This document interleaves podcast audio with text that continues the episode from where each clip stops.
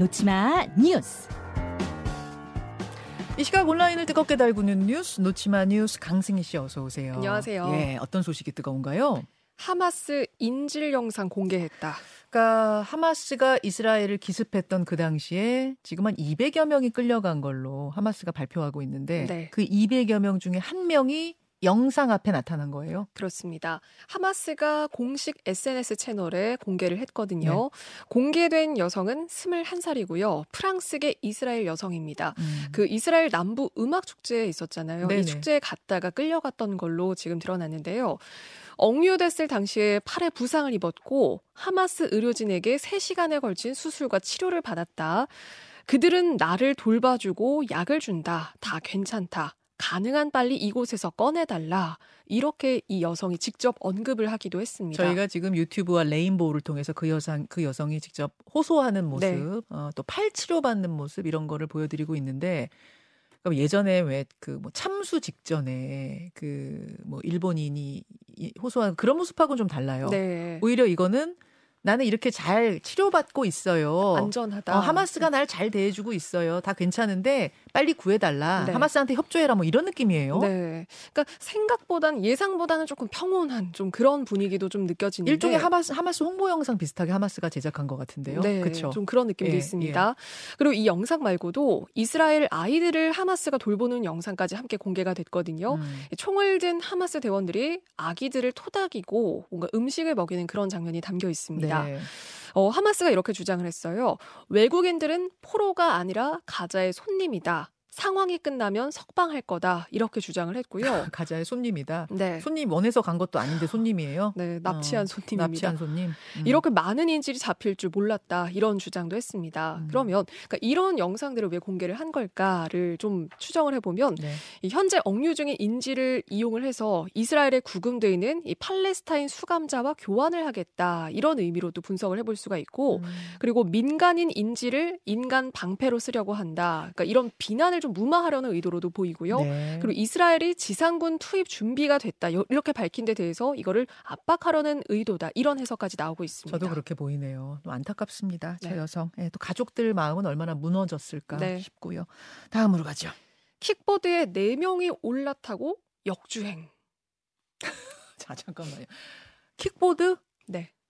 그 전기로 움직이는 킥보드. 킥보드요. 거기에 두 명이 타면 안 되는데 두 명이 타고 움직여서 너무 위험합니다. 이건 저희가 보내드린 적이 있는데 네. 네 명이 타다가 적발이 됐어요. 그렇습니다. 세상에. 심지어 차도에서 역주행까지 했는데요.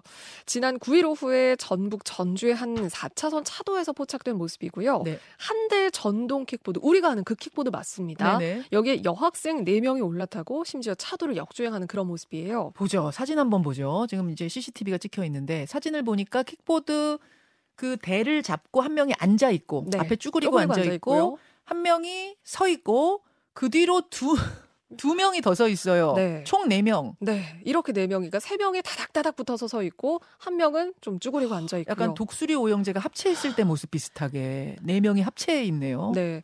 제보한 사람이 운전자거든요. 반대쪽에서 오고 있었는데, 그러니까 네. 이 차선을 그대로 가고 있던 운전자인 거죠, 사실상. 음흠. 우회전을 한 뒤에 1차로 쪽으로 차선 변경을 하고 있었는데, 네. 갑자기 이렇게 네 명이 탄 킥보드가 빠른 속도로 지나갔다. 너무 깜짝 놀라서 경적을 울렸다. 이렇게 전했습니다. 네네. 그러니까 말씀하신 대로 두 명이 탄 그런 문제가 또 적지 않았는데 뭐 음. 이것도 당연히 위험하고 금지죠. 그런데 네 명이 어떻게 올라탈 생각을 한 거냐? 음. 서커스 수준이다. 네 명이 운명 공동체냐 이런 비판도 나오고요.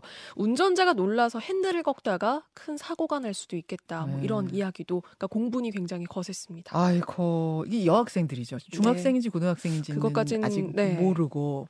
그러니까 이 친구들이 아마 뭐 돈 아끼려고 킥보드 하나 해가지고 넷이 이제 재미 삼아 이렇게 가자 했을 그 마음을 이해는 해요. 저 저 소녀들이 하지만 얘들아 위험해. 네. 차도잖아요. 차도고 지금 반대 방향이거든요. 저럴 이거는 하면 안 되죠. 돈 없으면 차라리 걸어가는 게 네, 나아. 그렇습니다. 큰일 납니다. 큰일 납니다. 예, 진짜 보기 딱 합니다. 저러면 안 됩니다. 다음으로 가죠.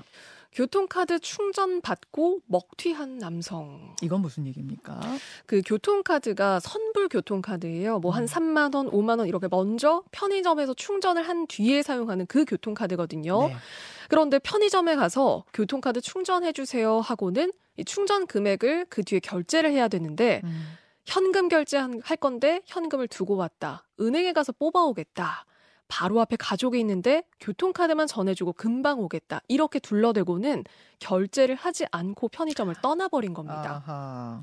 이렇게 인천 지역의 편의점 200곳을 돌았거든요. 음. 그래서 700만 원 가까이를 이렇게 가로챘고 이걸 생활비로 사용한 걸로 드러났습니다. 음. 그러니까 200곳이면 제보가 굉장히 이 지역에서. 많았을 거잖아요. 다 도른 거네요, 그쪽은. 그렇죠. 네. 그래서 경찰이 이 남성의 그가 제보가 계속 이어지다 보니까 네. 경찰 신고가 들어가면서 이 남성의 동선을 좀 파악하고 잠복해 있다가 예. 이 남성을 검거를 했습니다. 아이, 참, 이런 얘기는 끊이지도 않아요. 네, 정말 좀 이렇게 사기치는. 거 네, 경기가 어려워지니까 더 극성을 부리는 것 같은데 편의점 점주들도 같은 서민입니다. 이렇게 등치면 안 됩니다. 수고하셨습니다. 고맙습니다. 김현정의 뉴스쇼는 시청자 여러분의 참여를 기다립니다. 구독과 좋아요, 댓글 잊지 않으셨죠? 알림 설정을 해두시면 평일 아침 7시 20분 실시간 라이브도 참여하실 수 있습니다.